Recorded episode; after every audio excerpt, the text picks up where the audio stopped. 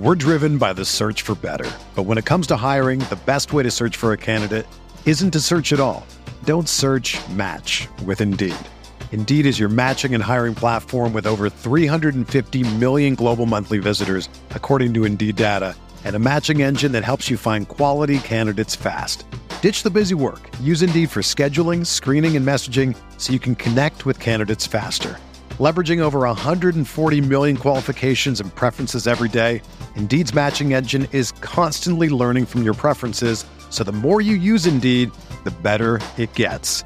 Join more than 3.5 million businesses worldwide that use Indeed to hire great talent fast. And listeners of this show will get a $75 sponsored job credit to get your jobs more visibility at Indeed.com slash BlueWire. Just go to Indeed.com slash BlueWire right now and support our show by saying that you heard about Indeed on this podcast. That's Indeed.com slash BlueWire. Terms and conditions apply. Need to hire? You need Indeed. Ladies and gents, boys and girls, Tuesday, April the 18th, 2023. Hope you are all doing well. Chris Phillips here, your host of the Daily Crow of the Spurs Up Show. I do apologize for being a minute or two late.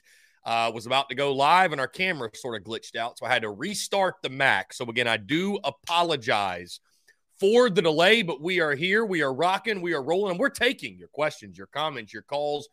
As always, 843 790 3377. That is 843 790 3377. I see Braddock, Chad, Travis Allen, Skyland, Travi, John Edward, Ethan, Bruin Nation, GA, and Todd Smith. What's going on? Appreciate you all tuning in. Also, those in the Big Cock Club Discord, head to the TDC Questions channel, the TDC Questions channel, to be sure that your questions are answered. There again, guys, really excited to chat with each and every single one of you and I'm expecting a riveting conversation as always. Again, your questions, comments, calls at 843 790 3377. You can also text that number if you would prefer to text in. So you got many ways to communicate with us, guys. Of course, as always, TDC brought to you by our friends over at Prize Picks. Go download the Prize Picks app or go to prizepicks.com. And when you do, use that promo code TS US to receive a 100% instant deposit match up to $100. Guys, you can play literally anything and everything college sports, pro sports, you name it. They've got it over at Prize Picks. So many fans and listeners of the Daily Crow and of the Spurs Up Show have made tons of money with our friends at Prize Picks, and you should as well. So, again, go down to the Prize Picks app or go to prizepicks.com. And when you do, use that promo code TS US to receive a 100% instant deposit match up to $100. Be sure to check them out and tell them that Chris from the Spurs Up Show sent you. Again, guys, cheers. Great day to have a day and looking forward to chatting with you all. Uh, first things first, some exciting news.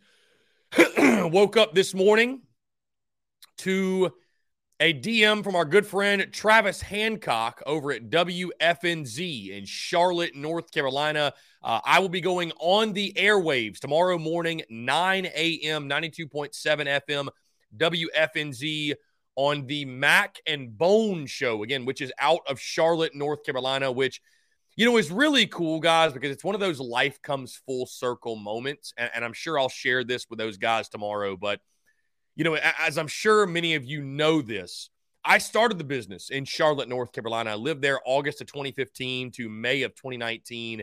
And I used to listen to these shows in the morning, commuting to my corporate job. So to be going on those airwaves now and talking Gamecocks, I mean, it's truly a blessing. Guys, that being said, let's jump to the phone lines. Skyland, what's up, man? How are you? Good. How are you? I'm doing fantastic, man. Appreciate you asking. What's going on? ready for baseball game today.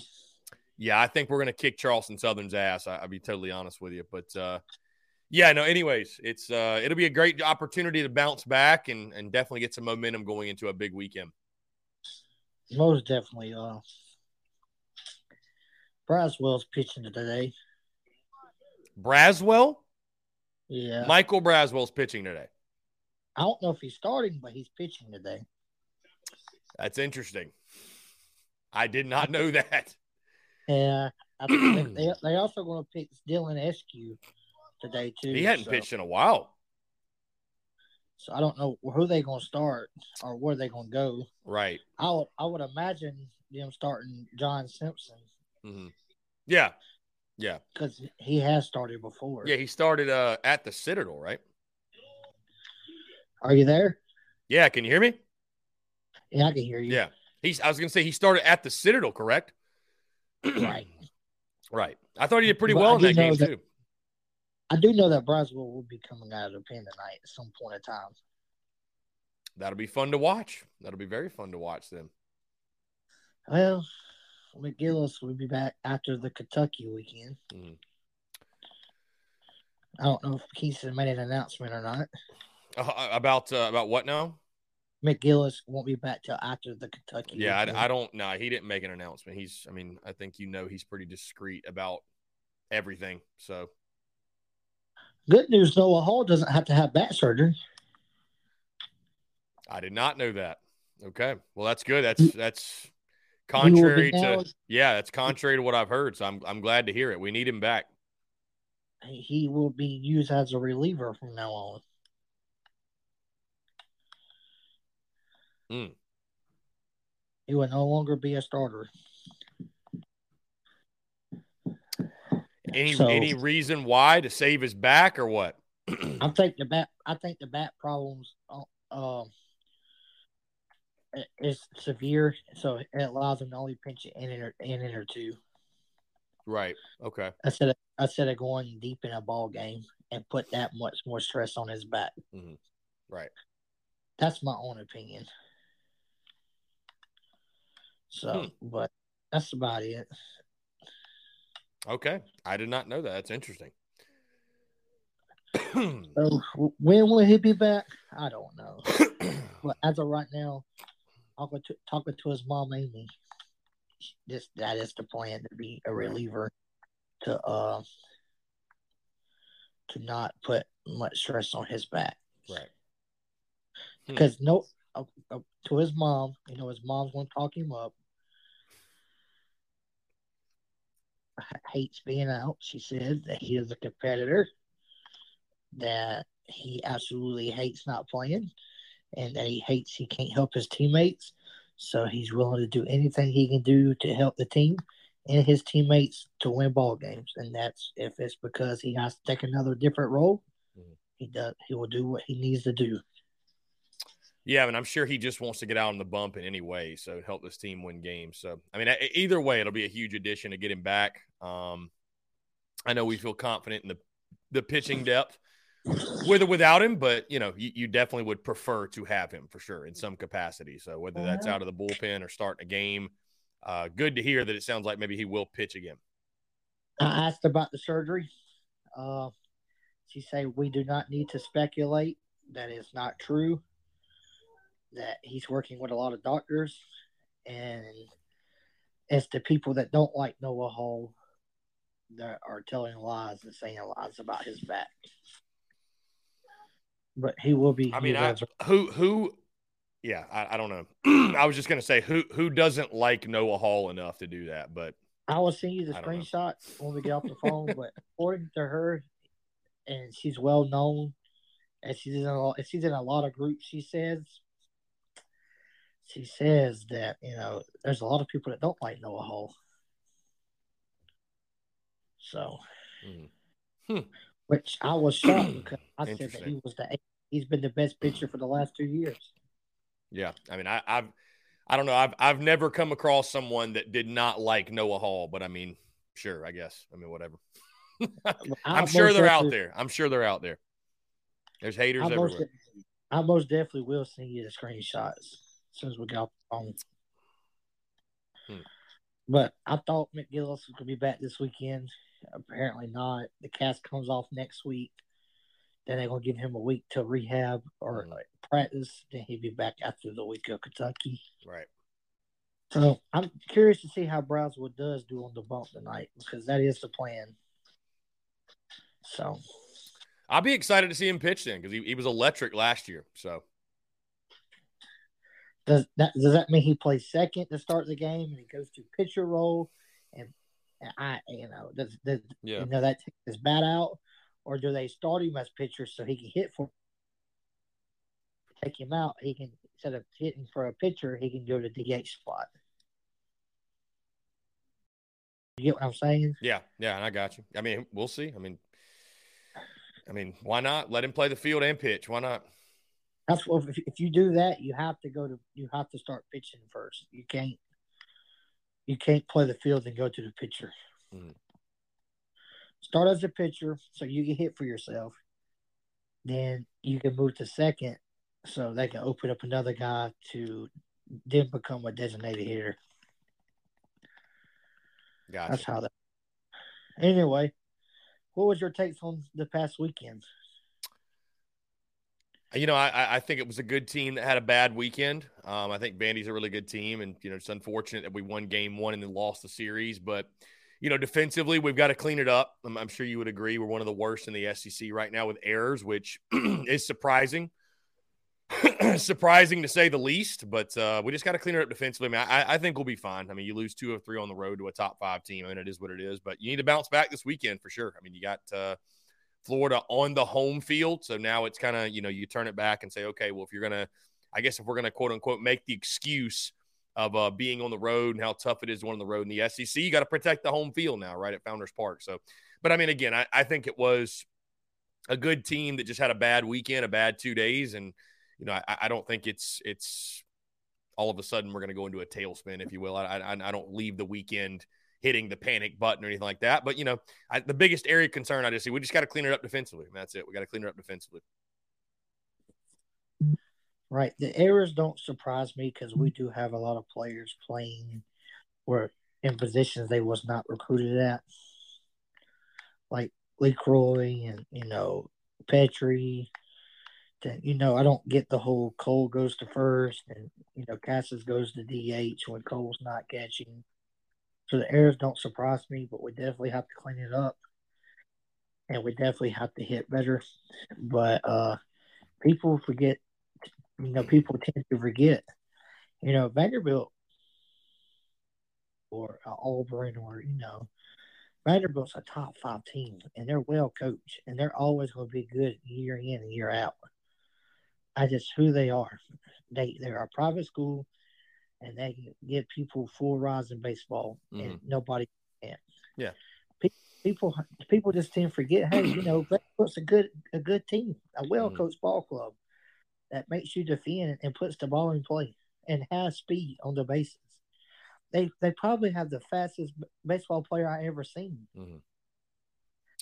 So yeah, I just feel like you know you you you know you still went toe to toe with them. You didn't get blown out like they just been blowing everybody out.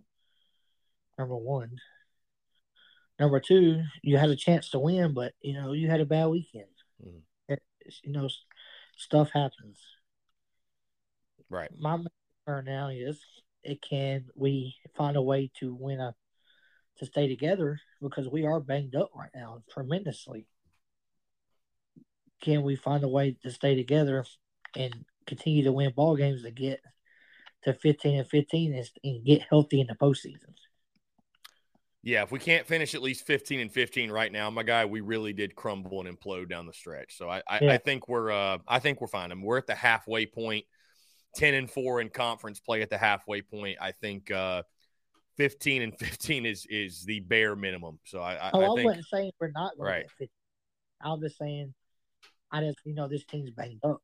You know, mm. you got pitchers in the bullpen hurt. You know, you like Austin Williams. He, he, he ain't gonna be back for another three four weeks. You know, McGillis is hurt. You got Noah Hall hurt. He can't start now. You know, you, you LeCroy's battling an injury. You know, we Hornung still got a broken foot. He's playing with. We are banged up, and I hope we get healthy at the right time. Because this team can be good if they're healthy. Right. No, for sure. I mean, I, I think so as well. So, hey, every team's dealing with injuries, though. Every team's dealing with injuries. Uh, you know, you know, you know, you never seen baseball as the sport to get hurt in because it's not a contact sport, but right. you do find ways to get hurt. Yeah, baseball. Yeah, I mean, everybody's dealing with some sort of injury, so you know, you just hope that you have your best, your best nine available. Um, So I still think this is a super regional team. Yeah. I just hope, you know, at the end of the year, pieces will fall back in place.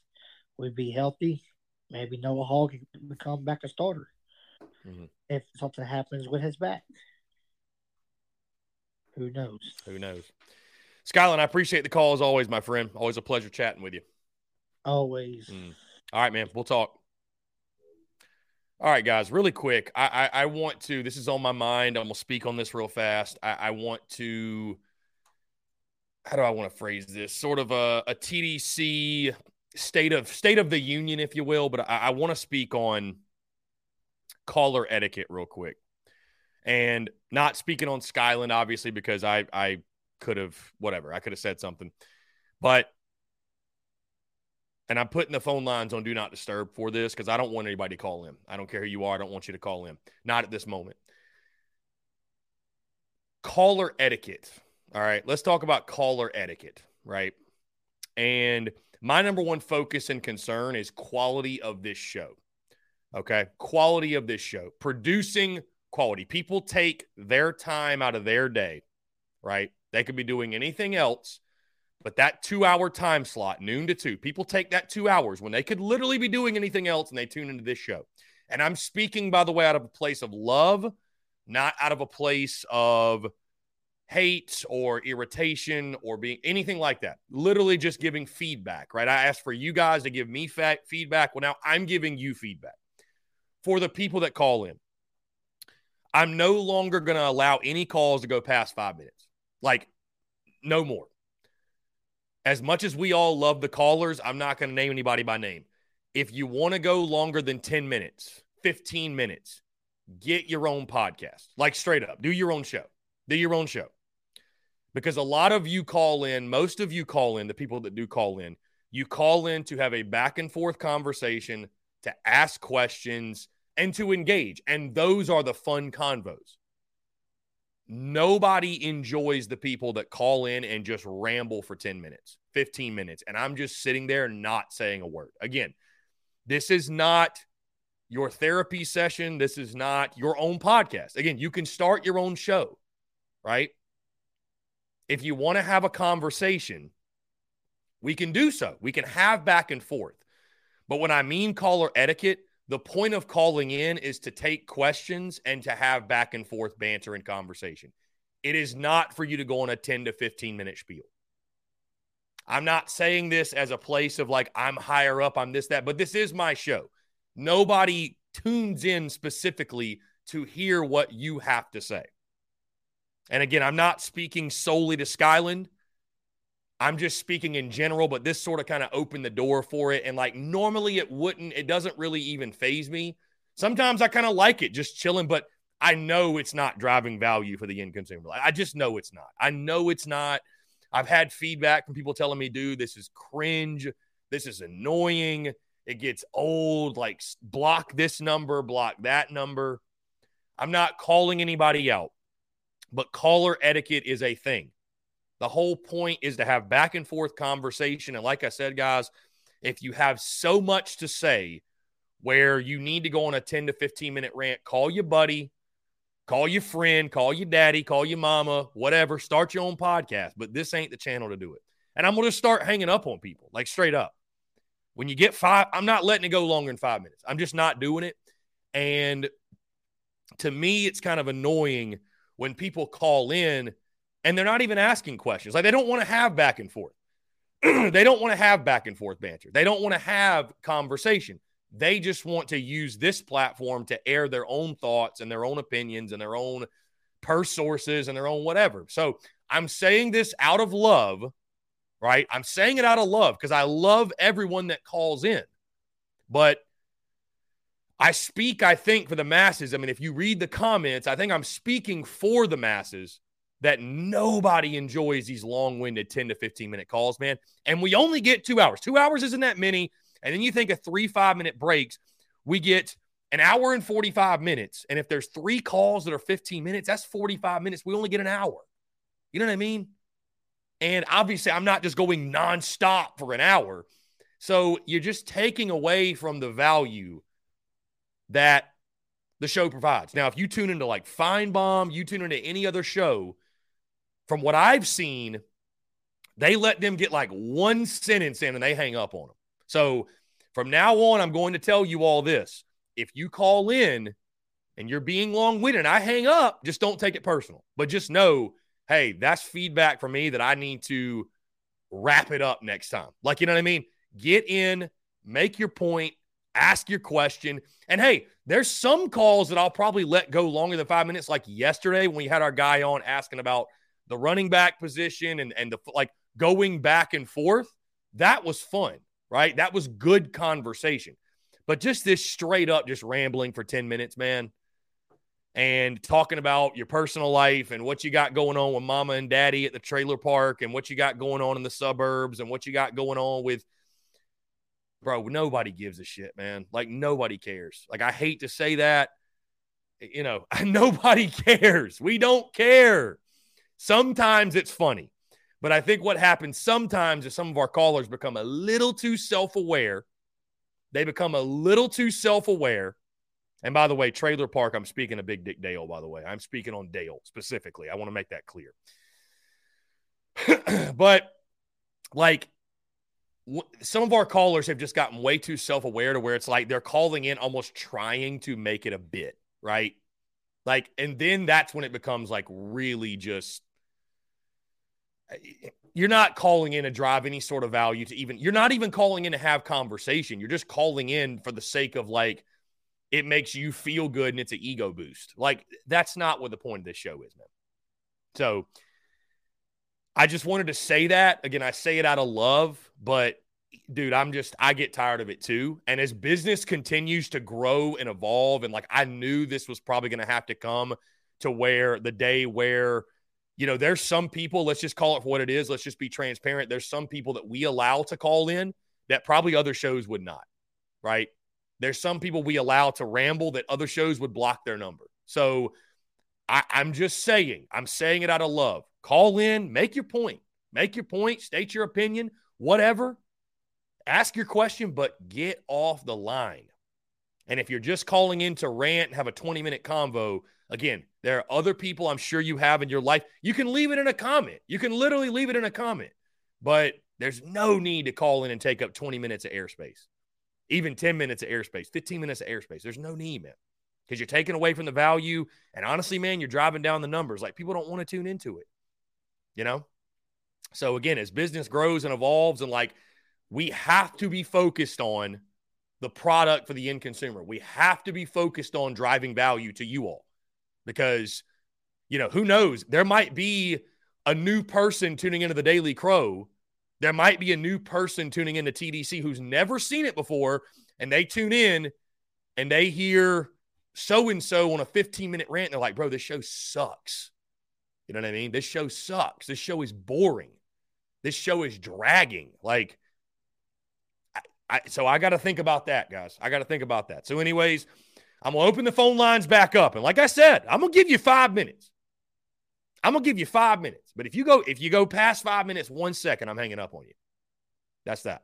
So, anyways, eight four three seven nine zero three three seven seven. And hey, if you're not comfortable with that, just leave a comment. I read the comments, y'all know, and I see everybody in the comments that approves and says, thank God. And, eh, you know, it's again, it's not normally something that really bothers me necessarily. It's not something that bothers me normally, but like today, man, I, and I and this is something that's been coming for a while. It's it's been coming for a while, but if you're not driving value to the show, you're taking value away, and I just won't have it. I just won't have it. I will not have people on the airlines that take value away from the show. This isn't to like come at anybody or scare anybody or talk, you know, talk down anybody. It's it's just keeping it a buck, which is what we do here. Keeping it a buck. Chad Godwin says people stop people stop the worry on the baseball team. Guys lost one series to a great ball club at their house. It's baseball. We're going to lose games. Yeah, exactly. Yeah, you're going to lose games. I, again, I think it's a good team that had a bad weekend. The biggest thing is this: just don't let it turn into a negative trend. Right? Bad things are going to happen. You're going to lose games in baseball. The biggest thing is just don't let it snowball, right? It's kind of like kind of like golf, which you could argue this is like, you know, baseball as well. In golf, you know, what one of the things that makes the pros pros is they never follow up a bad shot with another bad shot most of the time. Like that's a rule of thumb. If you cannot follow up a bad shot with a bad shot, right? If you can follow up a bad shot with a good shot every time, you're probably going to be in a pretty good position at the end of the round. So, same thing with baseball, right? Never follow up a walk with an error, an error with a walk. Never follow up something bad with something else bad, right? Same thing in winning and losing games. The last thing you want to avoid is streaks, right? So I, I think this team will be fine. Um, you got a great opportunity coming home this weekend. and I'm listen, I'm not telling you if you lose two or three to Florida, you should burn it down. The sky's falling again. It's tough. This is the SEC, but you know, I, I'll just say that you know you got them at home. You want to protect your home field, and Florida's a team that yes, I've been very high on them. I've been very high. I know Brendan has given me a lot of hell. Brendan's given me a lot of hell on how good I think Florida is. I think they are very good, but their bullpen is very suspect. We'll dive into the dive into them more starting tomorrow. Their bullpen's very suspect, though. Uh, I think there will be a lot of runs scored. I, I really do. I think there's going to be a lot of runs scored this weekend. And again, you got a great opportunity on your home field. You feel you feel comfortable at the friendly confines, and you know you should be able to at minimum win two of three. Braddock says you need a you need a producer. It's gotten to that level. I mean, maybe so, my guy. We definitely need a way to screen calls. We, we do. We need a way to screen calls. Like I don't know exactly what I would need, what the setup would look like. Um, but screening calls would be good. Although I, I, I could just start saving numbers of people that I know call in on a consistent basis. Um, but again, man, I, I just if anybody listen, if you got any questions about anything I said about the whole caller etiquette thing, reach out to me directly. I, would love to talk with you and chat and have an open and honest conversation, guys. I've built this business, we built this show, I built everything I do off of transparency and honesty. Right. So I'm more than happy to have a conversation with you, but I just felt like it finally needed to be said. It finally because I I just I see it too often, man. People just they don't like, and it kind of er, what irks me is like too often people don't call in to have a conversation. They don't call in because they they don't call in, or at least they make it seem this way. They don't call in because they even give a shit what I have to say.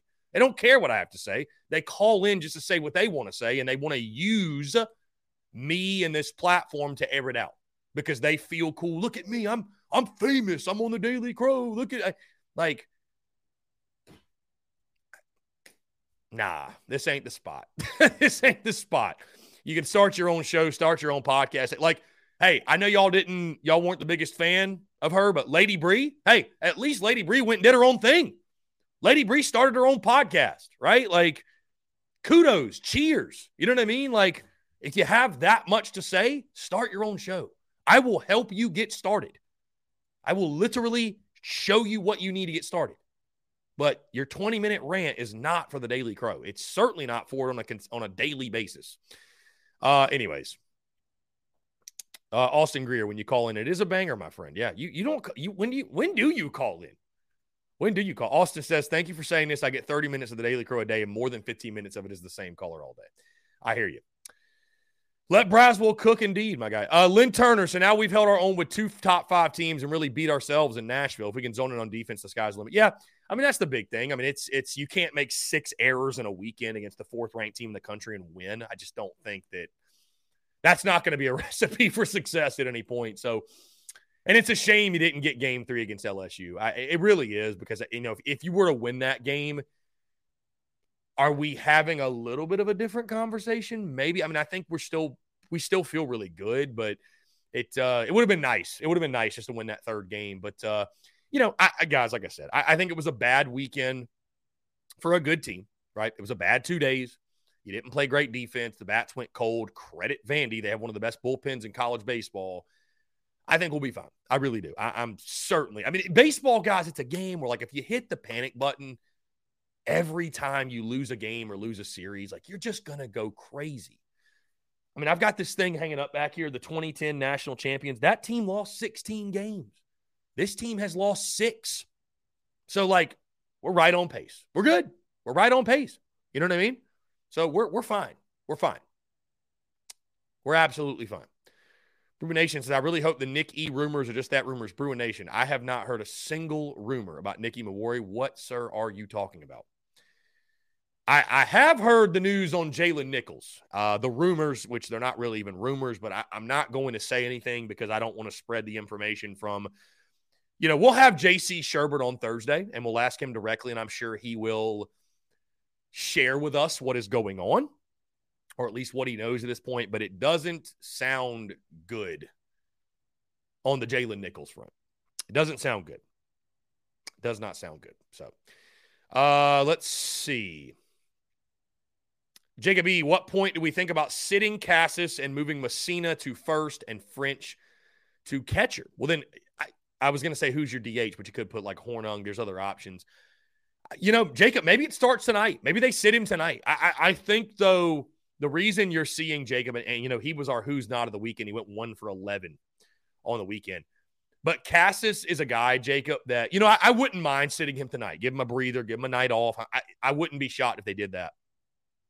But also, Casas is just one of your guys. You know what I mean? He's one of your guys. And so I'm not surprised they keep rolling him out there because they just believe he's going to get it going. You know, they, they, he's in a slump, but they feel like he'll get it going. So I think if you're going to give him a night off, it's tonight. But I don't think you take him out of the weekend lineup. He, he's just he's too lethal. He's too good because Jacob, when he does get hot, he's one of your best hitters, and especially being at Founders Park, he loves swinging it there. He's had a lot of home runs there. I mean, we've talked about, you know, we've we, have we have talked about uh, how, um, you know, how, how, favorable Founders Park is to left-handed hitters. So I, I think that uh, the weekend series you got to have him in there. But tonight, if you want to sit him, I think it will make a lot of sense. I think it will make a lot of sense for sure. So, uh, Kyle Davis, any updates on Noah Hall?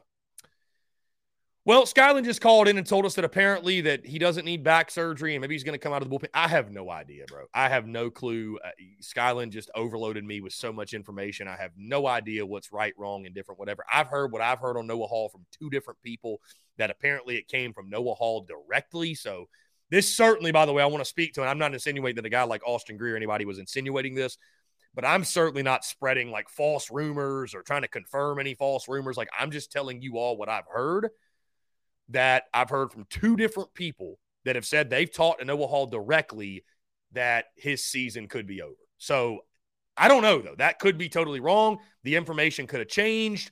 I don't want that to be accurate, obviously. That's just what I've heard. But are the odds that Noah Hall's out for an extended period of time, are they true? Probably so. Probably so. We'll see, though. I, I, I hope he comes back soon. I hope he comes back soon. Bruin Nation said JC and them were talking on it said they hadn't heard anything but rumors out there that he's chasing a bag. God, if dude, if Nick Emmanwori hit the portal, holy yikes. Bruin Nation, I don't want to believe that, bro. I, I holy yikes. Holy yikes. Holy yikes. Uh guys, ESPN FPI, the football power index, dropped this morning. And boy, oh boy, is this something that will be highly debated and talked about? The Gamecocks ranked 42nd in the FPI. Let me just pull it up here. Let me let me just pull it up. Let's see. ESPN Football Power Index. Where are you? Here we go. 2023 Football Power Index. Okay. The Gamecocks are 42nd. ESPN, again, this is their FPI, and it's it's it's off a decimal system, right? So, for example, UCLA is 41st. The FPI says 7.6 and 4.4 is their projected record. So, do you round up? Do you stay where you are? Whatever. Gamecocks are 42nd. ESPN projects us 5.5 and 6.5. So, ESPN is projecting the Gamecocks, if we round up, to go six and six. I, I mean, like, guys, I'll just say this no context needed. Florida is 18th in the FPI. 6.8 and 5 and 2, or 5.2. 7 and 5 is what they're projecting Florida to go. Is it bogus? Is it BS? Is it nonsense? You tell me. North Carolina is at 25th in the FPI. So, guys, probably seeing this and seeing some other things we've seen, there's a good chance, there's a good chance that there's a good chance that North Carolina will be ranked and Carolina will be unranked in that game in that season opener. I mean, we've already seen the way too early line. UNC a one and a half point favorite. so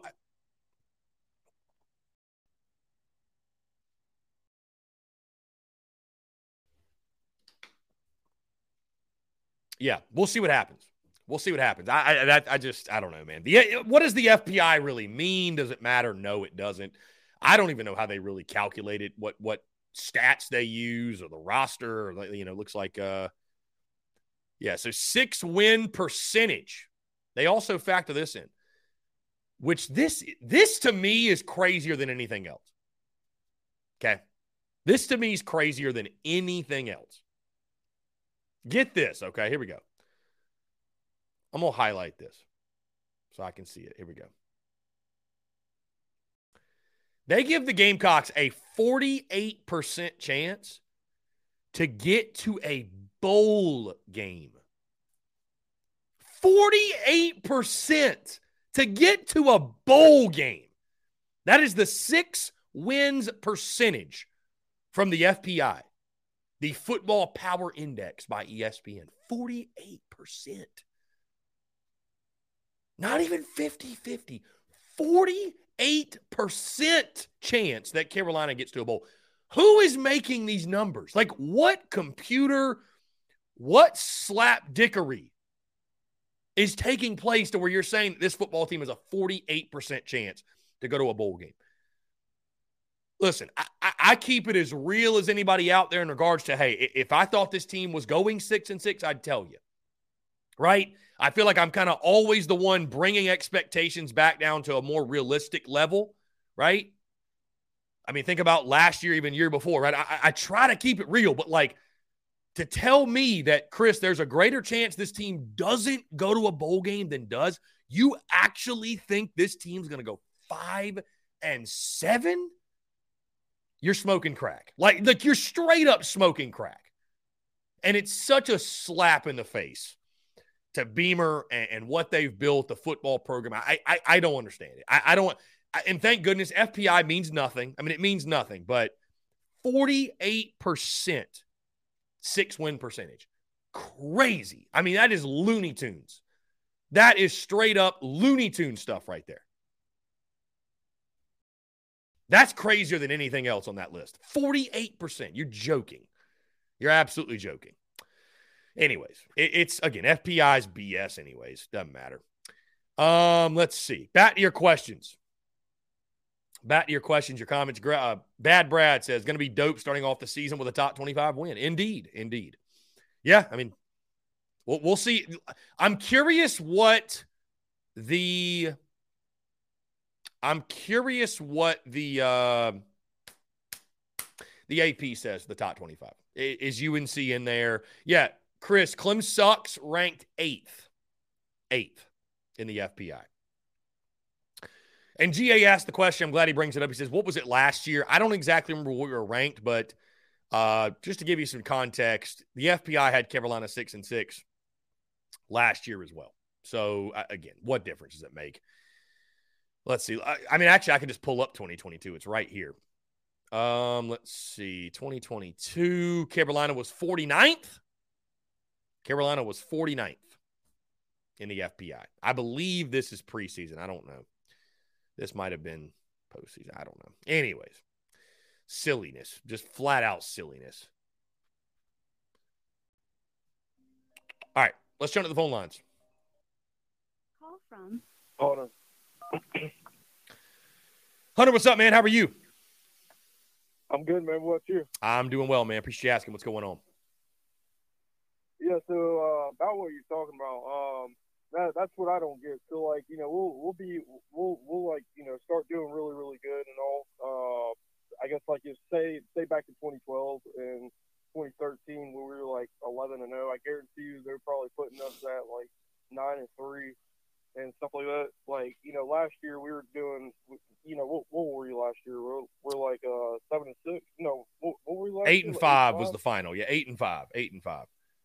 Yeah, so eight and five, and um, now people are predicting us because we got the hardest schedule in the country, and I guess like now they're predicting us to go five and seven, just like you said, and that's I just don't get what the records are, or you know how how they just project us. Yeah, I mean, listen, I, will say this: I'm I'm probably not going to be drinking the Kool Aid of ten and 2, 11 and one, or winning the SEC East, but I mean, man, five right. and seven to me. Saying that Carolina is going to go five and seven is just as, if not even more aggressive I, like I'll, I'll, say this: I think it's more likely Carolina goes ten and two than five and seven. I really do. Yeah, I would right. be barring any. I don't even like to say the I word, but like injuries or barring anything unforeseen.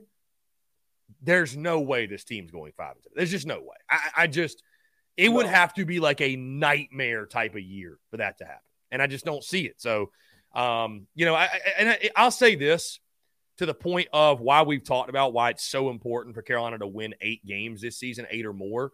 And we talked about this with uh, yeah.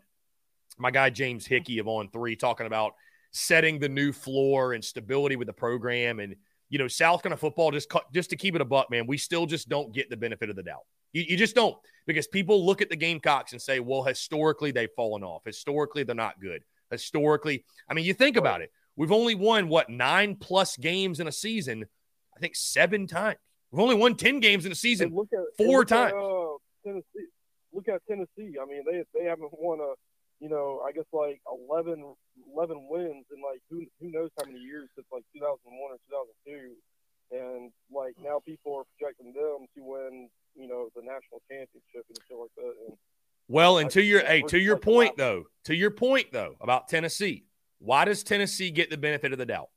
They've won a national championship and they're a top 10 all time winning program in college football. That's why. I mean, you may not like it, but that's why. People still view Tennessee, especially right. those who cover it for a living, right? They're probably older dudes and they remember Tennessee being really, really good for a sustained period of time. South Carolina does not get yeah. that benefit of the doubt. It, it, just, it just, you know, it's, it's, and that's what Shane Beamer's fighting to change is the perception of Gamecocks football. And hey, you keep winning, and you keep recruiting the way you are, it will. It will change. That you won't have a choice but to like like a program like, and I, I could be wrong, but this is just my lifetime as a college football fan. A program like Oregon wasn't always, you know, thought you think of Oregon now, you're like, that's a good program, and they're winning 10 plus every year. They weren't always thought of that way. But you go a decade right. and you win big for a, a decade straight or 10 years straight, you change the perception of your program that. So that, that's why I think it's important, man. If you can win eight plus this year, you really do start to change the perception of, okay, South Carolina is really here to stay. You know, they're, they're not going to fall off, right? They're going to be an eight plus win team every year, which would be a great start for the program. It would. Oh, yeah. Yeah, without doubt. So I appreciate it, man. Hunter, you're the man. I appreciate the call. Thank you so much. Yeah, you too. Yeah, great stuff from Hunter Kelly as always. Guys, let's go ahead and jump into our first break of the day. On the other side, I want to continue to hear from you. More of your questions, comments, calls, and more. You're tuned in to the Daily Crow.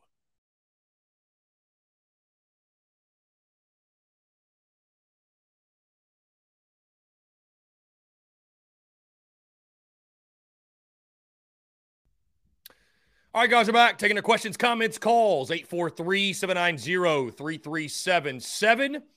That is 843 790 3377 here on this Tuesday, April the 18th, 2023. Again, guys, appreciate you all tuning in. Thank y'all so much for the continued love and support. Of course, let me remind you Thursday, we are at Carolina Ale House, Fort Mill, as we continue the spring tour. Just two stops left. Going to be a really, really good time. Looking forward to hanging out with all the Fort Mill Gamecocks and all the Gamecocks in the Charlotte area as well. Uh, it'll also serve as a watch party as Gamecocks baseball takes on Florida at 7:30. The game is on ESPNU. So again, looking forward to hanging out with you guys. We'll have the Beamer Ball to the Moon Tour shirts for sale, the towels, the koozies. We'll have koozies to give away. You guys know the drill. Going to be a great night at Carolina Ale House in Fort Mill. And of course, next Thursday, our final stop of the tour as we head to Myrtle Beach, beautiful Myrtle Beach, uh, to hang out with you guys. Going to be a lot of fun. Looking forward to it. Uh, again, guys, thank y'all so much for the love, the support. Appreciate you all tuning in and appreciate your understanding, by the way. If I was a little bit harsh, I apologize, but uh, just had some things I need to get off my chest in regards to the the callers that call into this show who we value greatly, who we value greatly, but uh, just something needed to be said, and I have been putting off for a while. So uh, I, I saw somebody comment, by the way, that there are rumors. JCH 2016 on Twitch says, Have you heard the rumors that Jordan Burch is unhappy in Oregon and wanting to come back? Now that would be interesting. You know, when it comes to that, I get that, guys. I guess I would just say this: it comes down to what is the relationship like between Burch and Shane Beamer, and what type of, you know, what what type of uh, exit did he have? You know, what what type of exit did he have? You know, is it one of those things where it was an ugly exit, or was it an understanding, or, or what have you? So, um, you know that that would be pretty wild. But you know, you're probably going to see that in the portal. You, you might see that. I mean, listen, the grass, the grass is not always greener on the other side, guys. The, the grass is not always greener. You know, it's not. So, and I think a lot of guys are going to, they're going to figure that out. They're going to figure that out. So, you know that that that would be nuts. I have not seen that rumor, heard that rumor, nothing like that. But uh, yes, I mean, that's the first I've heard of it. But uh, that would be something. That would be something. Coach Ford says, We have an unknown OC, no RB1, no running back depth, no wide receiver depth, the suspect O line, along with the D that lost a lot. Coach Ford, did you hear Brad Crawford's comments yesterday? He's actually very high on the wide receivers. And I thought what stood out the most from what Brad had to say is that he feels like Xavier Legette can be a seven to 800 yard receiver this year, which I, I think would be incredible. I mean, I, I, think that'd be a fantastic year for Xavier Legette, And that's probably above what I was expecting for him and what my expectations probably even will be. But I mean, if you could have Juice Wells go over a thousand and Legette have seven to 800, I think you had a pretty good offense. I think you had a really good offense. How about Mark Ryan, too, saying yesterday on his radio show that he he can't see anybody holding the Gamecocks under 30 points per game. So a lot of people left that spring game very high on the Gamecocks offense. I I, I you know I feel good about the offense. I ain't willing to say all that though. That's that's that's that feels maybe a little bit aggressive. That that feels like a bit of a spring game overreaction, if you will. So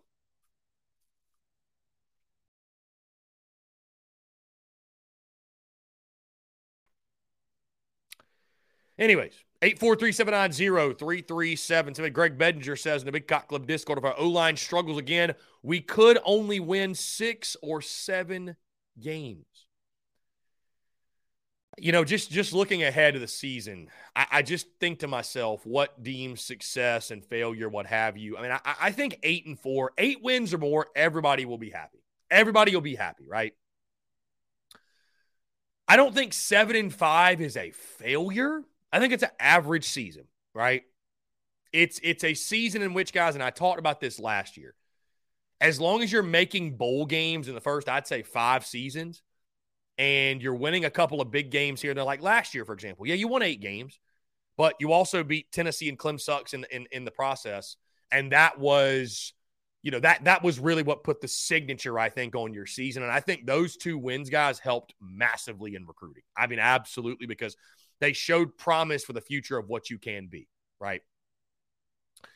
So even if you go seven and five, you know, if you're able to reel off some big wins, if you can beat Clem Sucks for the second year in a row, I think you can continue to keep the positive momentum on the recruiting trail, which is what's most important, right? As long as you're recruiting well, your program has a chance to reach great heights.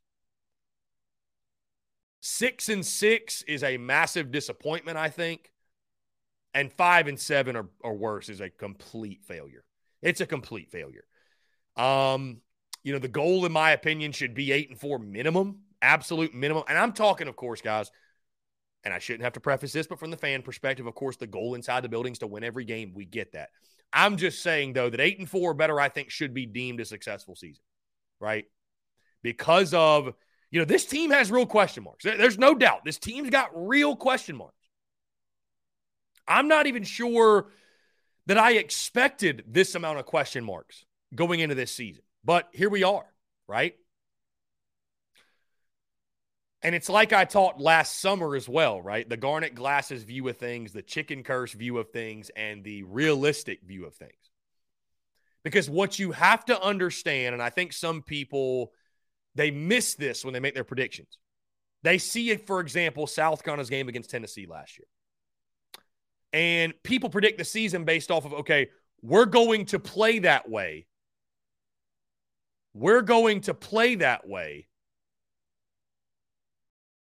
right? Every single week. And that's just not the case, guys. Your, your team's not going to play their A plus game every single week. So some things are going to work out better than you expect. Some things are going to work out worse than you expect. Some things are going to be right in the middle, exactly where we expect them, right? So you have to think of it that way. And you got to be realistic about it, right? But again, there's a garnet glasses view, chicken curse view, and a realistic view. And so I think eight and four is right there in the middle. You know, I think nine and three would be a great season. 10 and two is probably unrealistic. Let's just call it for what it is. It probably is. It probably is. Seven and five could definitely happen. Six and six, I, I, I think you're not giving enough credit to what Carolina's got. But and there's two sides of looking at everything I'm about to say, but you go down the list. Hey, big question marks. Spencer Rattler and his consistency. Dowell Loggains is a play caller. Who knows? The running back position. Who the hell's RB1? O line. Looks like you might have just lost your left tackle for the season. You lose already, you lost two starters from last year. Now you might lose Nichols for the year. So you got three starters gone. Question marks there. And the, the O line, it's not like we had the best O line in college football last year. You're middle of the pack at best. Wide receivers, who's wide receiver two out of juice? I mean, Nyck Harbor's a great athlete, but he's a true freshman. What can you do? I, I, I am excited for Nyck Harbor, though. Defensive front, couldn't stop the run at all. Who's going to play edge? Is Bryan Thomas Jr. actually that good? Can you can you stop the run? Linebacker, I, I think you upgraded. I really do. Will Mo Kaba be 100%? We'll see. Hey, Pup Howard's a freshman. Tough transition. Stone Blanton, has he improved? Right? A lot of people told me Chris he was slow last year. Has he improved? And in the secondary, you lose your top two guys, both NFL guys. And I know, especially our big cock club guys, they love to talk Marcellus Dial and all that, but now the pressure's on him, right? There is no Cam Smith and Darius Rush to, you know, you're just kind of the, the fun third guy. It's on you now. Your DB number one is Marcellus Dial ready to be DB number one, not three, number one, right? He's going up against their best every week. And O'Donnell Fortune, who did some nice things last year, but he's got a lot to prove as well.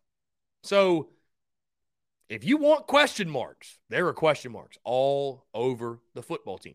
Now, on the flip side, right? On the flip side, everything I just said could swing the positive beamer ball to the moon, and we we might win nine games. I mean, so it's intriguing. That's what makes it so much fun to talk about, though, is you can literally look at it both sides. There's a lot of unknowns. There's a lot of unknowns.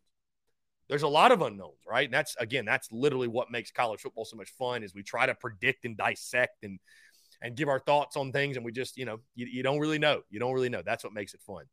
Um, let's see. Travis says Legette and Wells can be the dudes. Coach Ford says Legette and the kid from Memphis must step up. I agree with you. I agree with you. Eddie Lewis needs to pan out. They target him, targeted him a lot in the spring game. They targeted him a lot in the spring game. Um, he he needs to play a big role. Ahmarean Brown needs to play a big role. Dakereon Joyner, if he slides back out, he needs to play a big role. Let's jump to the phone lines here. Call from Robbie Davis, Zaxby's Hall of Famer. Robbie, what's up, man? How are you? I'm doing good. I was gonna, I'm gonna go ahead and call in real quick because I'm going home back to Moncks Corner later on this evening. So I'm gonna give you my three things and then I'm gonna get off of here. Um, first things first, if I ever start my own podcast and stuff, okay, I already know who my first guest is gonna be. I'd be honored. It'd be a privilege. truly, truly. I didn't even have to say your name, and you already yeah, knew. I'd be I'd be honored, Robbie. I'd be honored. I, I maybe I made an unfair assumption to say it would be myself. um, but anyways, Now, and I thought about this last night. If we don't get a running back, a, a proven running back out of the portal, okay, Mhm. who do you think could be the guy if we don't get a running back out of the portal? From what I saw on Saturday in the spring game, to me, Mario Anderson looks like he most looks like an RB one. Um, I mean, I like things that Dakereon Joyner did. And so if they wanted to run with him as the RB one, then you know, let's go. Let's see. You know what I mean? Like when I look at though, like I mean, obviously, I think easily it's it's it's easy to gravitate to Mario Anderson because he's literally done it before, no matter what level it was at. I mean, the guy's ran for over three thousand yards in his college career, so he's been an RB one before. Um, you know, but and then what does Dontavius Braswell to the true freshman? Can you really are you are you going to lean on a true freshman to be RB one? I'd probably side though with Mario Anderson at this point. Like if we didn't add anybody else, I'd probably side with Mario Anderson, and I think Juju and Dakereon Joyner be more so kind of like your gadget backs. And I don't say that disrespectfully. I just say that based off Mhm. like what their skill set is. I would probably say Mario Anderson would be kind of Yeah. your bell cow every down kind of guy. Yeah, I liked what I saw from him too, and I had no idea that Braswell could pitch. Yeah, he pitched last year. he pitched last year. He closed out a, a couple of games last year. So yeah, no, he did. He did. Early in the season, he did for sure. So Okay, so you basically got an extra arm in case you need it. yeah, yeah. No, he But, he uh, he did I pitch last year. Think, Hmm. I can't remember which game it was that he pitched last year, but I do remember seeing him. Yeah, he pitched some he pitched some him on the mound. non-conference games early in the season last year. Yeah. So he was Yeah. good too. He was very good. Very good. and I definitely think that we'll bounce back tonight after losing two of three to Vandy. I, I my prediction for for tonight is uh, eight to three. I think we I think we uh, take care of business tonight and win eight to three. And I got kind of concerned after losing two of three to Vandy because I was like, are we still going to be in the top ten after this? But then, like you always say, like baseball with baseball, you just never know, Yeah. right? Yeah, we didn't even move. I, and I think, uh, y- you know, you, you don't see if, if you moved teams up and down after every series loss, I mean, it'd just be pure chaos in the top Yeah. 25. So, especially you lose two of three, Yeah. two hard fought games against the fourth ranked team in the country on the road. You- You're not going to get penalized a whole lot for that. Now, if you lost two or three again, you'd probably slide down a little bit. I don't care if they're ranked third in the country. It's it's you know you, you would start to they may start to question you a little bit. You probably wouldn't even move out of the top ten though. I mm-hmm. mean, when you're playing the when, when you're playing the best competition, like you know we've seen teams lose to LSU two out of three, and you know they didn't even move at all because it's like you're playing the number one team in the country. I, I mean, how much are you going to penalize a team for losing to number one? You know what I mean? It doesn't mean you're not good. It just means they're really good. So. uh Yeah. and so I think it's one of those things where, yeah, you didn't see South kind of move. I think it made a lot of sense. Um, and I mean, so it's it's tough to move up as well, too, though, because I mean, those teams and, and there's a lot of preseason bias that goes into the rankings I've talked about before. I mean, you'd be foolish not to think that, but as long as you're staying in that top eight and you're in that national seed conversation, you're in a good spot. Yeah, for sure, Mhm. for sure. And uh, I think, like I said yesterday, I definitely think if the season was to start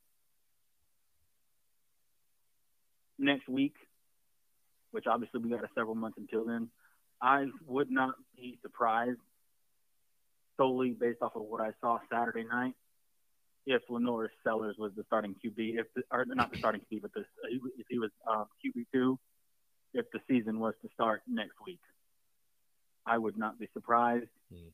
He's got a lot of upside. He's an athlete.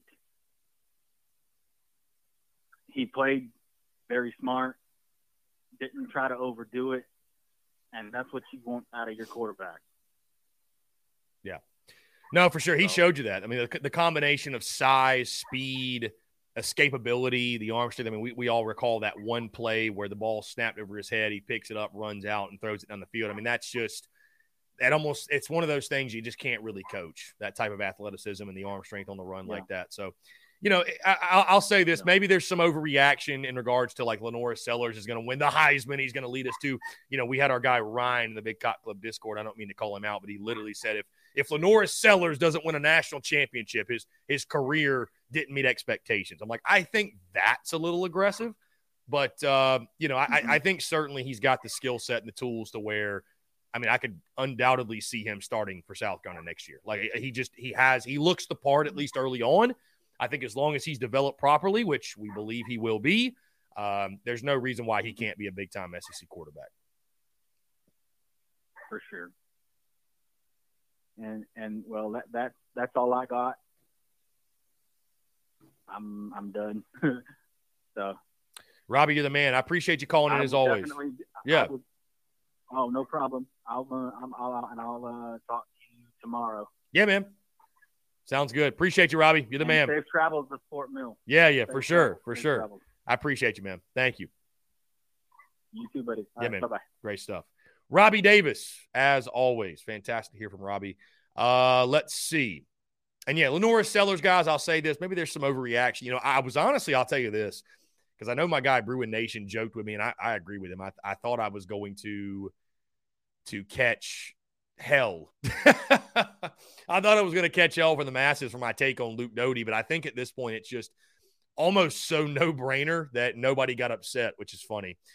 But um, you know, whatever. Whoever's QB2 this year, does it really even matter? They're not going to play. Hardly at all, right? Hardly at all.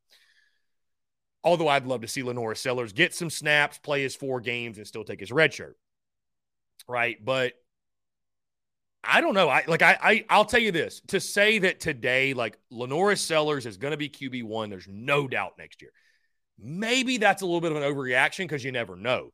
However, to say that LaNorris Sellers is going to be a major factor in the quarterback battle next season and could be QB1, that is absolutely fair. That is absolutely fair, right? So, I, you know, he's got the skill set. Again, you, you just don't find a lot of guys with that size, that speed, that talent, that ability, the arm strength. It, it's all there. I mean, it's, it's, all there. As long as he's developed properly and you surround him with, um, with quality pieces, and they've got quality pieces on the way. I don't I don't see any reason why LaNorris Sellers cannot be the dude. Now, hey, may the best man win. I don't have a I don't have a preference. I don't have a preference. At the end of the day, you kind of have to you, you kind of have to trust your coaching staff and who they throw out there is is who obviously they've seen in practice and they say this is the best available. But uh, man, it's just hard to ignore the upside and the, the just the raw talent that uh, LaNorris Sellers has. Guys, I, I want to speak to something, by the way, that speaking of Luke Doty, that dropped yesterday and the fan upstate, right? I went on Mark Ryan's show and, and it, you know, Mark, and I think it's Diesel that throws the, that throws the. T- We're driven by the search for better. But when it comes to hiring, the best way to search for a candidate isn't to search at all. Don't search match with Indeed. Indeed is your matching and hiring platform with over 350 million global monthly visitors, according to Indeed data, and a matching engine that helps you find quality candidates fast. Ditch the busy work. Use Indeed for scheduling, screening, and messaging so you can connect with candidates faster. Leveraging over 140 million qualifications and preferences every day, Indeed's matching engine is constantly learning from your preferences, so the more you use Indeed, the better it gets. Join more than 3.5 million businesses worldwide that use Indeed to hire great talent fast. And listeners of this show will get a $75 sponsored job credit to get your jobs more visibility at Indeed.com slash BlueWire.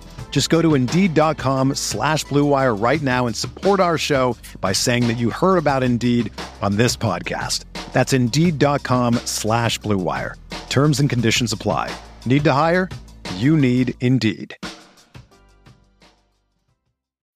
When you need mealtime inspiration, it's worth shopping Kroger, where you'll find over 30,000 mouthwatering choices that excite your inner foodie. And no matter what tasty choice you make, you'll enjoy our everyday low prices, plus extra ways to save, like digital coupons worth over $600 each week. You can also save up to $1 off per gallon at the pump with fuel points. More savings and more inspiring flavors make shopping Kroger worth it every time. Kroger, fresh for everyone. Fuel restrictions apply tweets out. They they've got a way of positioning headlines that get you to chime in, to click, to engage. And I respect it, right? That's that's that's half of like being able to market your content on social media. That's a huge part of it, right? Because on one hand, they they posted something, you know, Mark's comment, I'd, I'd be surprised if any opponent holds South Carolina under 30 points. That tweet has 836 impressions. 836. The tweet of my segment going on their show about Luke Doty, asking what would I do if I was Luke Doty. Right? That one's got 38.3 thousand. Now, the headline says this with Luke Doty seemingly falling down the South Carolina quarterback depth chart, should he transfer? We put the Spurs Up shows Chris Phillips in Luke's shoes and asked him what he would do. And he says, dot, dot, dot. So I'll even say this after reading the headline a second time, it's not a misleading thing at all because I was asked, Chris, what would you do if you were Luke Doty? And I know what Luke Doty's going to do. He's a Gamecock through and through. He's not going anywhere. But, and I'll say this I, I know that fans gripe and complain about players hitting the portal. Where's the loyalty? Like there's no loyalty to the school. And and in some instances, right, and I guess that's what kind of sucks is we just kind of have to connect the dots and make the assumption of why certain guys are in the portal. Like, like, like some guys, there's no secret it's a bag. Jaheim Bell, he left for a bag. Marshawn Lloyd, he left for a bag. Because it ain't playing time. It's not playing time. So it's either, you know, you don't like your coaching staff, you hate the school you're at, you hate where the school is or the location, which those all three of those things are really weird because you're the one that chose the school in the first place. And so unless the coaching staff has been fired, like I don't know what could have changed to where you're disgruntled with that. So the other reason's playing time or it's the bag, right? So in those situations, if fans want to be disgruntled, so be it. But when it comes to a guy transferring because he wants to play more, like miss me with the whole loyalty thing, miss me with, you know, what about your commitment? Like, guys, there is no glory in sitting on the bench. So when I was asked what I would do if I was Luke Doty, and I'm not Luke Doty, right? And I don't know his situation, but I'll speak generically on just all college football players that these guys are highly touted recruits.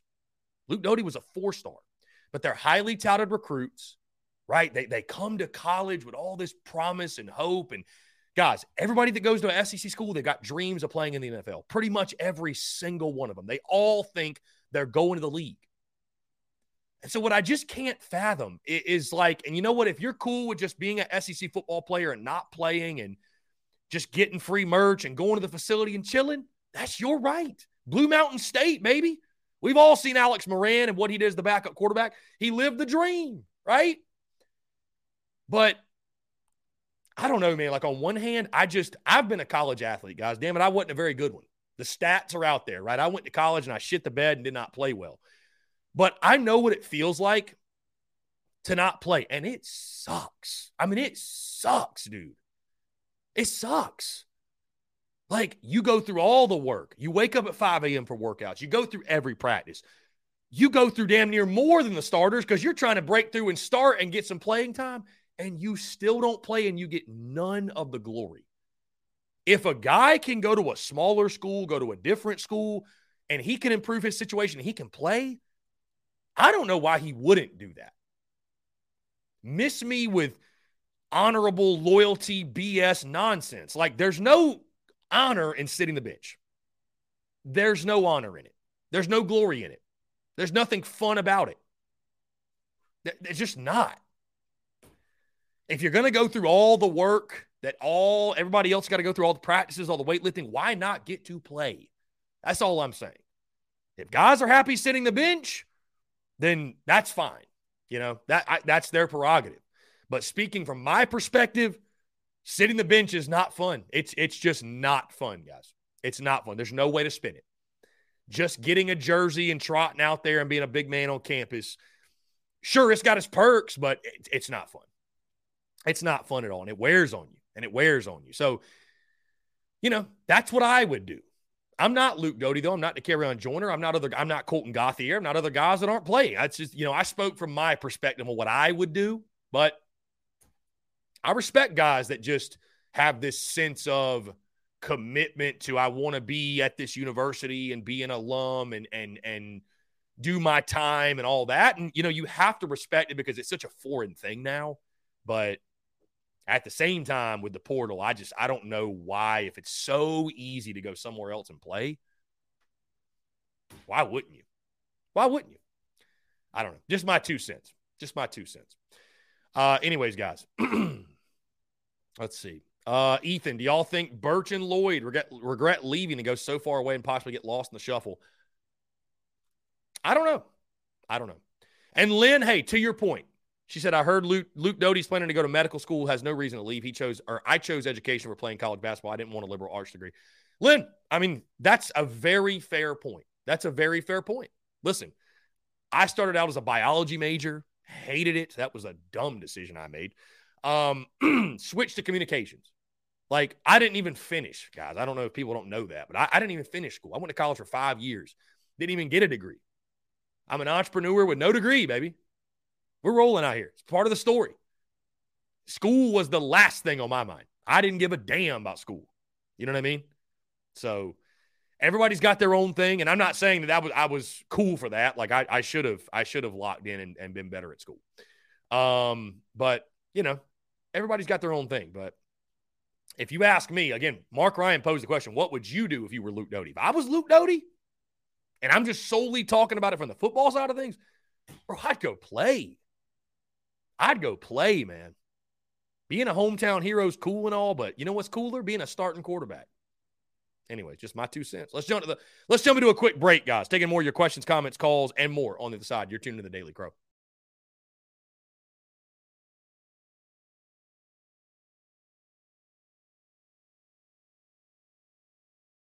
All right, guys, we're back. Taking the questions, comments, calls. 843-790-3377. that is 843-790-3377 here on this Tuesday, April the 18th, 2023. John Edwards says, I think Lloyd is RB3 at Southern Cal. Okay.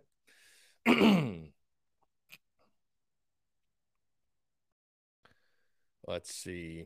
My guy GA, my guy GA in the uh, Big Cock Club Discord – Blue Mountain State, dude. If you have not seen that show, find a way, man.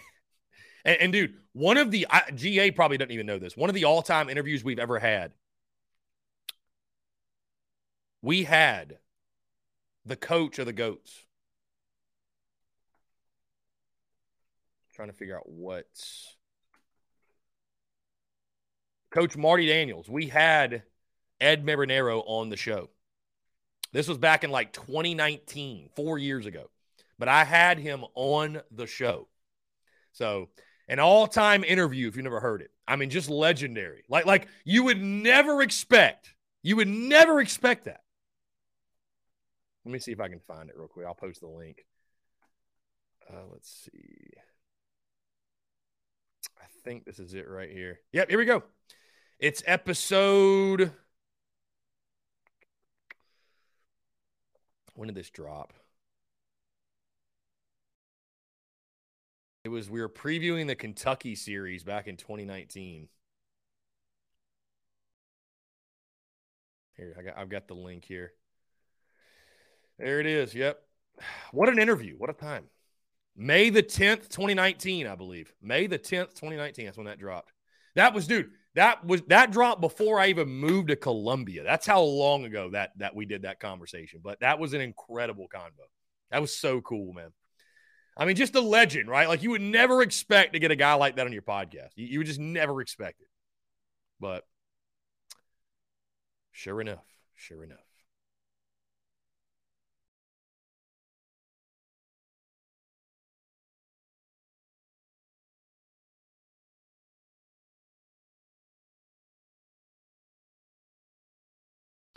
Anyways, guys, 843-790-3377.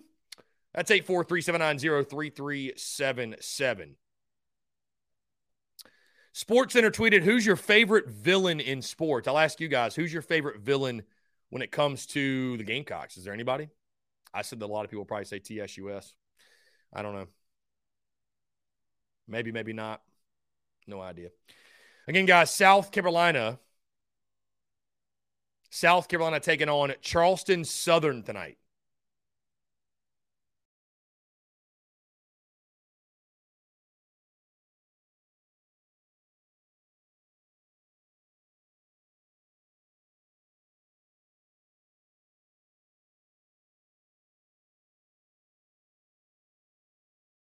Mm-mm. Let's see. Let's get back into your questions here. Michael Lynn, for people thinking six and six sounds right, you obviously don't follow recruiting. Our talent is better than last year. I don't disagree with that, my friend. I just think it's is that young talent ready to play, and I, and I think my guy, I don't know if he's tuned in, but my guy made a great uh, made a great point that I think, you know, some of this season you could argue is based off of how your young guys play. How do your freshmen perform, right? I, I, think a lot of this season comes down to that. I really do. I think a lot of your season comes down to how some youngsters play. So, uh, guys, this is thinking way ahead, but I'll go ahead and tell you. Wow, Jake Crane, by the way. Our guy Jake Crane says TJ Finley has an all SEC ego with FCS ability. He needs to hop in the portal. that is hilarious, dude. That is so funny. Um, anyways, guys, just looking way ahead. Looking way ahead. Uh, next week will be normal for the podcast and the Daily Crow. The following week, okay. So I am going on a cruise. TSUS is hitting a cruise ship. We're going on a cruise Saturday, April the 29th, we sail out and we will not return until Thursday. I believe that's May the 4th. May the 4th be with you. I think that's May the 4th, if I do recall correctly. But we're going on a cruise that entire week. Yeah, Thursday, May the 4th. That entire week, there will be no TDC. Maybe we'll go, we'll, we'll jump back in at May the 5th. We could. I, why not? We might as well. May the 5th, we may have TDC, but there will be no TDC that Monday through Thursday. So quite a long hiatus from TDC. However, I've decided the podcast will drop. I've decided the podcast will happen. I will be recruit, uh, recording the podcast from a cruise ship. So, first time ever in the history of TDC. That'll be a lot of fun or excuse me, in the history of the podcast. That'll be a lot of fun. We'll record the podcast from a cruise ship. So, anyways, I, will update you guys more on that next week. But uh, just looking ahead, thinking ahead, uh, yeah, yeah, we will uh, take a vacation. It, the TSUS spring tour will end, and then we'll jump right on a cruise ship and go on vacation, if you will. So, going to be a lot of fun. But I'm getting Wi-Fi for the room so I can still stay active and. Uh, you know, I, I, can't just fall off the grid for like five, six days, man. It's just, you know, you guys know I can't do that. You, you guys know I absolutely cannot do that. So, um, yeah. Anyways.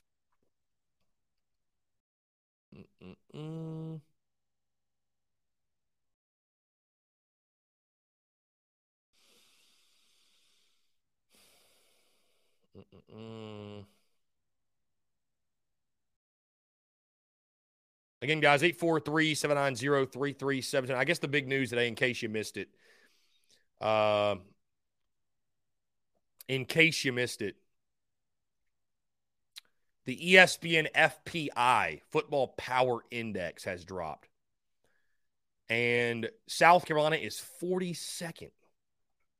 So do with that information what you will. Let's take a look at the SEC baseball schedule for tonight. Got a couple good ones, a lot of teams in action. Florida takes on FAMU, Tennessee, Tennessee Tech, Kentucky, Xavier. How about Georgia travels to Clem Sucks? How about that? Auburn, Samford, Mizzou, Mizzou State, UAB hosting Alabama. Vanderbilt takes on Indiana State. Arkansas State hosting Ole Miss. Ole Miss plays some really weird midweeks. Have you guys noticed that? I don't know.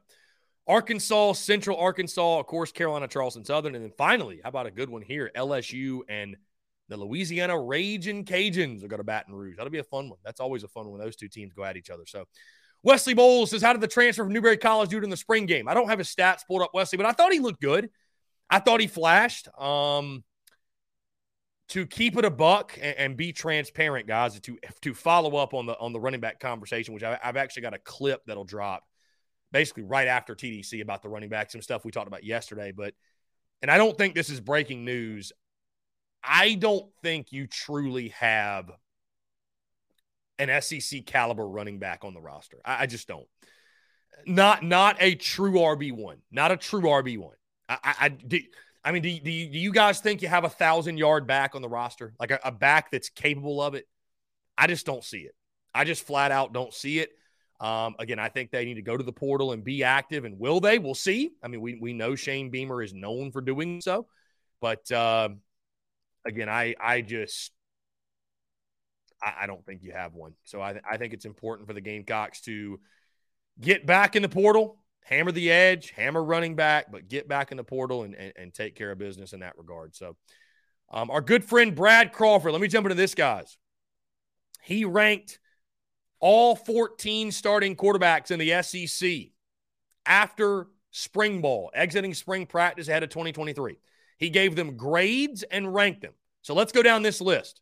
You guys tell me where you agree and disagree. How about this? Coming in at 14th. Coming in at 14th. Dead last. Dead last. Graham Mertz of Florida with a C grade. Things are going really well for Billy Napier in Gainesville. 13, Robby Ashford from Auburn. Gave him a B grade. Number 12, Brady Cook at Mizzou. He did not get a grade because he missed the entire spring with injury. At 11, Jackson Dart from Ole Miss coming in with a B. At number 10, Conner Weigman at Texas A&M coming in with a B. Number 9, AJ Swann from Vandy coming in with a spring grade of A.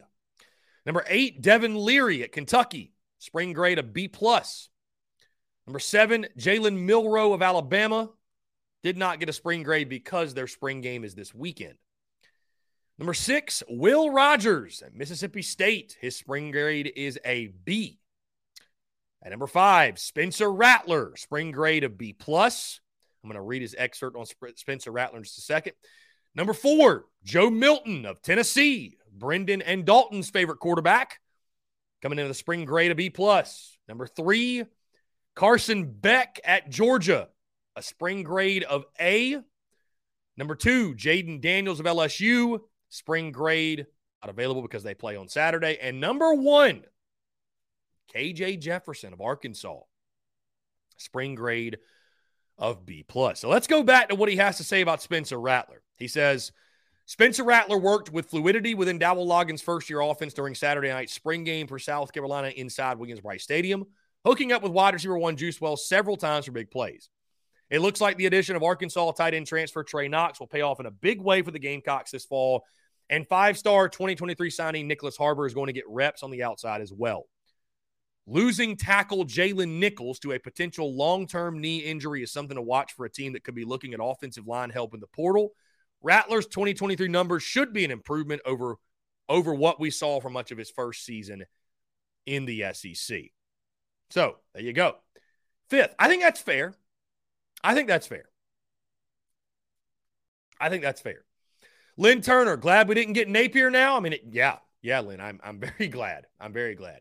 Um, it is surprising how it's going down there. In Florida's a tough job, though, man. Florida's a tough job. I mean, in, in regards to resources, you have them all. You've got history, tradition, but the expectations are just so high at a school like Florida. And if you ain't winning immediately, you, you, you're done. You're cooked. You are cooked. Let's see. Anyways, guys, appreciate you all tuning in.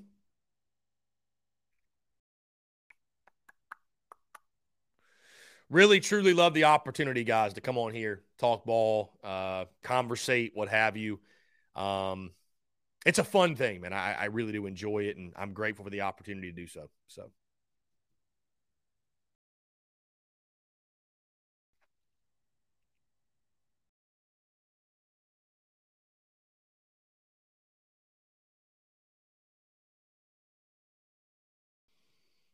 Mm-mm-mm.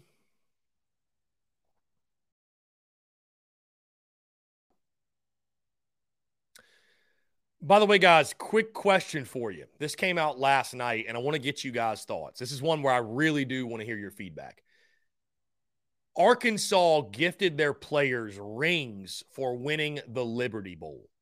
And I say this sort of tongue in cheek because we've given out rings for winning bowl games. I don't recall if the Gamecocks gave out rings for winning the Duke's Mayo Bowl. So forgive me for not having that information on hand. And I guess if they did, whatever. It really doesn't even change this conversation because I, I just want to pose the question to you all.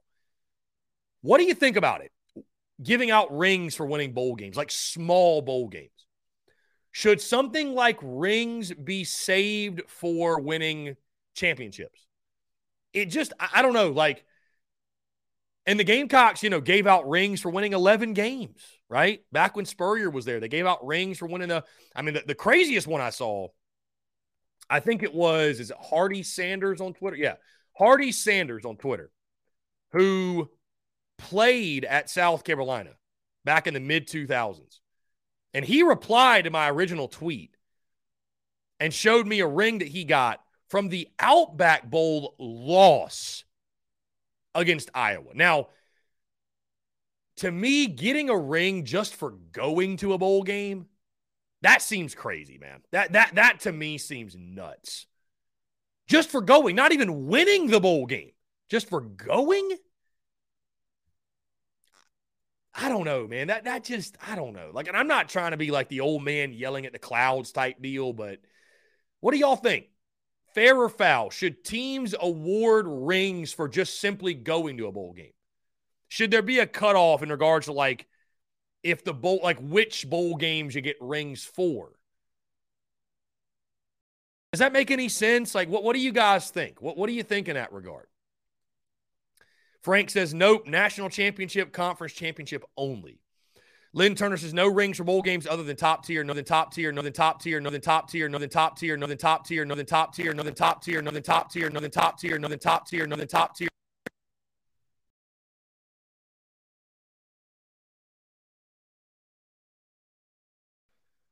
Okay, guys, we are back. Sorry about that. The hackers strike. I have no clue what happened, but uh, here we are. Okay, you guys still alive? Uh, the rambling caller hackers. Damn you, Sat. I, I don't know what it is. I don't know why it happens. I, I don't know, man. Is it just part of this show? It's just like death, taxes, and hackers. I don't know. I don't know. It, it's not the power. It's my power did not go out. It's it's just the the melon streaming platform. Just I think sometimes hits a glitch or the really what it is is the camera goes out. That's the biggest thing. And I so maybe I don't know if it's maybe if it's this camera um, I might look into upgrading the camera here soon and getting something a little bit higher quality, but I don't know. Eric Reese, what's up, my guy? Appreciate you, all your hard work, my friend. Thank you so much. Thank you so much for your work, my dude. Appreciate you. Appreciate you.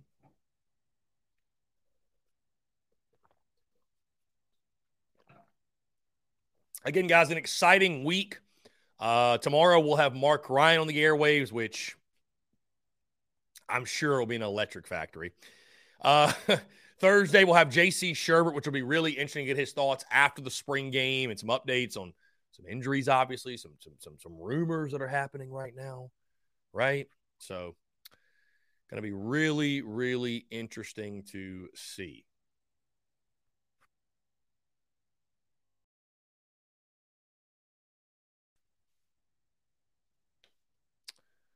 Be really interesting to see for sure. Uh, Austin this is another Lloyd situation with Jordan Burch. Where where are these rumors, Austin? I'm, if they're per sources, I understand why nobody can say anything. But like, I just like where are they coming from? Because I this is the first I'm hearing of this. Would be really interesting though. That'd be very, very interesting for sure. Anyways, guys, let's jump into one final break. On the side, I want to continue to hear from you more your questions, comments, calls, and more. You're tuned in to the Daily Crow.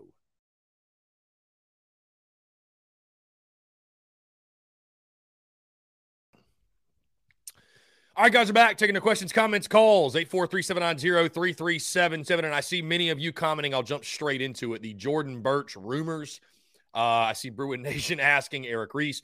So this was the first I had heard of it, guys, like an hour ago. But apparently, apparently, per sources, right? Here we go with the rumor mill. Apparently, there's a rumor out there that Jordan Burch is not as thrilled being at Oregon as maybe he thought he would be, and that there was interest from his side of things in him coming back to South Carolina. Again, I learned of this today.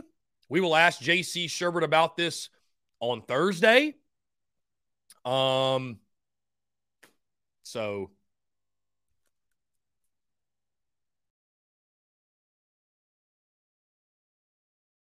yeah. Anyways, anyways. Yeah. Apparently there is a lot of chatter in regards to that Burch would like to come back. Wild. Just crazy, dude.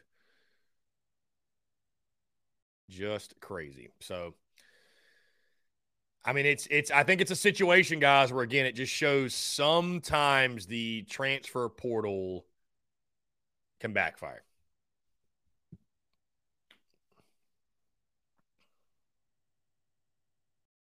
Anyways, that's wild.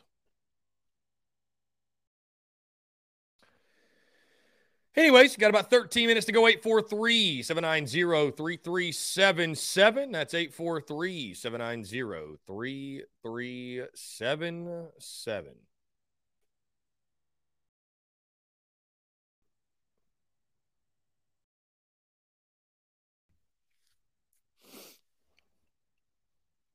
So, Brewer Nation says he can D, DN3 earn his way back up the depth chart. I mean, here's the thing. I'll say this because I see a lot of people replying, and, and it's funny, right? I, I, I think most people would expect me to say, "Hey, to hell with you, don't come back." I think it really would just depend on what the exit was like. Was there a severing of the relationship?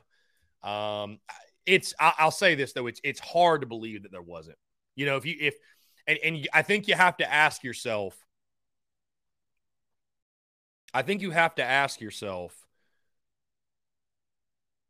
does Shane Beamer want a guy like that in his program? That that's what you have to ask yourself, right? For what he's building right now, I, I just don't know. Would, would Jordan Burch be worth what it would mean for your locker room, for your culture, et cetera? I, I, I don't know. I don't know. That's that's a decision that Shane Beamer would have to make. I you know, whatever my prediction means, I, I highly doubt it would happen, but we'll see. Apparently, Burch, though, would like to come back to South Carolina. That is the rumor, which is just crazy when you think about it. It's, I mean, here's the thing Burch's move made no sense, anyways. He had a bag at Carolina. It may not have been as much as Oregon, but he had a bag. He had a bag. And, and I just, we talked about this when it happened. He was the hometown hero, right? He was a guy that even though the statistics weren't really there for a guy that had his recruiting profile, he was solid last year. I mean, he wasn't an All American. He was solid, right? He was solid. That's it. But he was embraced and loved by Carolina because and the fan base because he was a five star guy that chose to stay home when he could have went anywhere, including Oregon. And so, I mean, his up and leaving, it just never made a lot of sense. And I'll be honest, a lot of it, a lot of the up and leaving didn't make a lot of sense. I mean, Jaheim Bell was maybe the only one. And I think South Carolina, honestly, guys, got a cancer out of their locker room from everything we heard about him and, and his interactions with the coaching staff, strength coach specifically. I mean, I, I heard I heard a crazy story about. Anyways, I, I won't even get into it, but I, I, think South Carolina. I think that was the best move, probably for both sides. J- Jaheim Bell not being a part of the Gamecocks football program, but the Burch and the Lloyd stuff that was crazy. I mean, that was crazy. You know what I mean? Both guys, starters. Both guys going to be big time impact players. Both guys had impacts last year. Why? Why leave? Why leave? I don't know. I don't know. Anyways, just crazy, dude. So I mean, if that if that is true, and it sounds like it is, that Burch has serious interest and would like to come back to South Carolina, Wow. And it just goes to show again the grass is not always greener on the other side. The grass is greener where you water it. And it's tough, and you, you almost feel a sense of, you almost kind of feel bad for some of these guys because they're not the only ones making these decisions. Got mom, got dad, got uncle, got auntie, got nephew, whoever it is, your agent. I don't know. But sometimes I think you have it, you have it much better than you realize, and you got to know when to hold them, know when to fold them. You got to have some perspective and some self awareness, by the way. And so you hear a guy like Jordan Burch might be interested in coming back. It's like, damn, you didn't realize what you had. You just you just did not realize what you had. And we'll see what decision Shane Beamer makes if that is actually a thing. But again, it just goes to show in this transfer portal era, you better make sure. You just better make sure because now you don't know, right? Now you're at the mercy of does this coaching staff, does this program, do they want to take you back? And how will this fan base receive you if you come back? Honestly, I mean, I don't know. Be interesting for sure. Um, Bruin Nation, Chris, put that Twitter poll out there. You got more followers. Would Gamecock Nation welcome him back? I got you, Bruin Nation. I got you. I mean, I, the, you know, I, I think this Bruin Nation, I think more would well. I, I think he would be welcome back. I, I do, just because Gamecock fans. I mean, once he puts that garnet and black back on, he's a Gamecock Bruin Nation. Like, you know what I'm saying? He's a Gamecock once he puts that garnet and black back on. So, no matter how you feel about him, you're going to pull for him to do well. I mean, obviously, you're going to pull for him to do well because his doing well, like that's what I've always told people is that there's people out there that think I've got some some some not beef, but just like I dislike this player or dislike that player. I, I want this guy to not do well, that guy to not do well. I hate this guy, that guy. Guys, listen. I don't care who the player is or what sport it is. What's in their best interest and them doing well and having success means success for South Carolina. And guess what? Success for South Carolina, it means success for TSUS. And it means success for us all. It's good for us all. So I only want the best for all these guys. You know what I mean? Because I, I want to see South Carolina win as many football games as possible. Ruben says Burch was loved here. People out there don't even realize or didn't even know he was even know he was even know he was even know he was even know he was even know he was even know he was even know he was even know he was even know he was even know he was even know he was even was never able to take his game to the next level. And there goes my feed.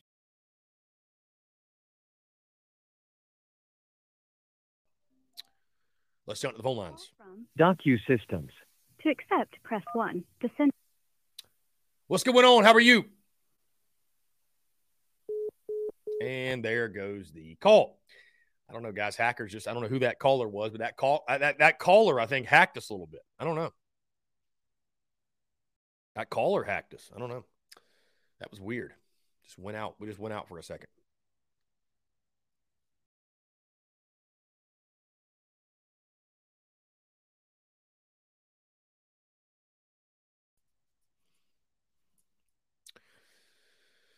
Gavin said Russian bots. Yeah, I don't I don't know who that was that called in, but if you'd like to try again, you're more than welcome to. 843-790-3377. Greg Bedinger said in the Big Cock Club Discord that uh, to the ring conversation, we give out rings for bowl, going to bowl games. At least they did in the 80s. My friends on the team got one for the 1987 Gator Bowl. Okay. I mean, whatever. I mean, whatever. Reese, give me a stat line for Petry tonight. Here, here's a stat line for you, Eric Reese. O for O because Petry gets the night off. I don't know, actually. He might not get the night off. He doesn't need a night off. He's a freshman. Um, I'll go two for four with a homer. Two for four with a homer. When in doubt, just say Petry's going to hit a homer.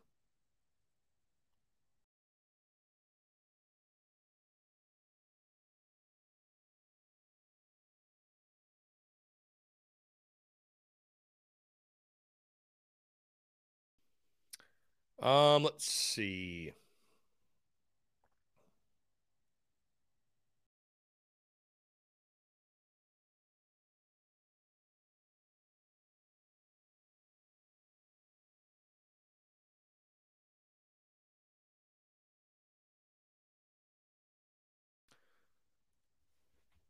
Josh says off topic, but how bad is Marcelo Ozuna? I haven't watched a ton of the Braves. I'll be honest with you.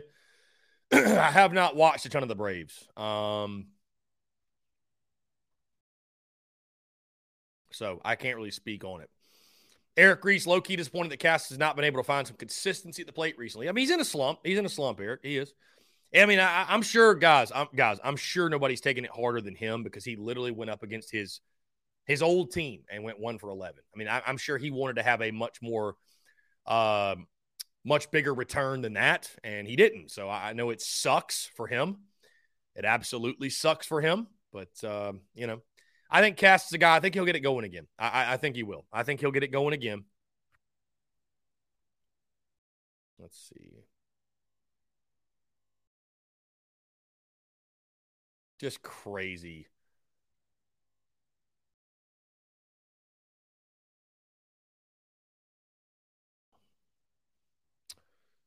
Hmm.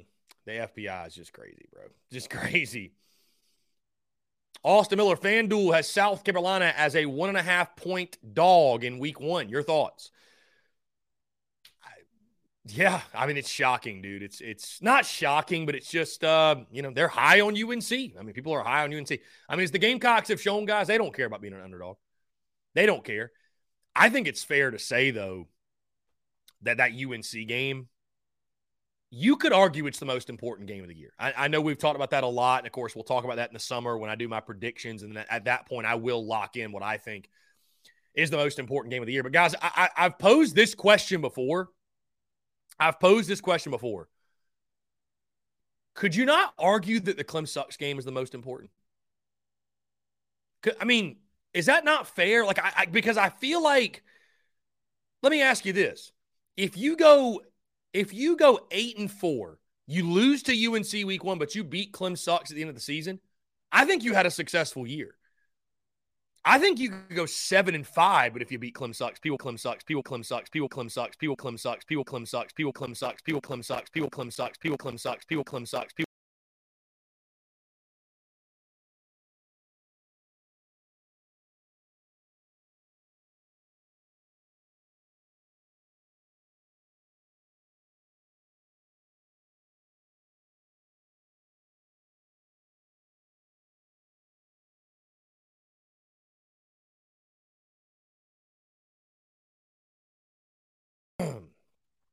All right, I'm going to close this out on the FaceTime camera because I don't know what's going on with this guy, this Logitech guy. I might have to get a new one. I don't know what's going on.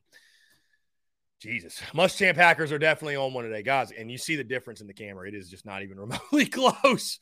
anyways, anyways, interesting day. Some some days it glitches and and some days it it's uh some days it it, it doesn't. I don't know. I don't know. Frank says Nine and three, you lose to Tennessee, Georgia, and Clem sucks. Is that a good? That's a good year. No, yeah, I mean that's absolutely frank. If you go nine and three, you had a good year no matter what. I think you had a good year no matter what. Uh, guys, thank you all for your patience. By the way, I, I know the hackers are annoying. Trust me, they're they're annoying to yours truly. So I appreciate your patience and you guys rolling with the punches and uh, just kind of rocking with us either way. Truly, I, I I mean it when I say thank you because some people would be turned off by it and not tuned in, and you guys continue to show up. And I think it's because we just kind of keep the yucks coming and keep it transparent that, hey, you know what? It just happens. So, whatever. Either way, guys, hey, we've hit two o'clock. Thank you all so much. Appreciate you all tuning in. Have a great rest of your Tuesday. And we will talk to you all tomorrow. This is the story of the one. As head of maintenance at a concert hall, he knows the show must always go on. That's why he works behind the scenes, ensuring every light is working, the HVAC is humming, and his facility shines. With Grainger's supplies and solutions for every challenge he faces, plus 24 7 customer support, his venue never misses a beat. Call click grainger.com or just stop by. Grainger, for the ones who get it done.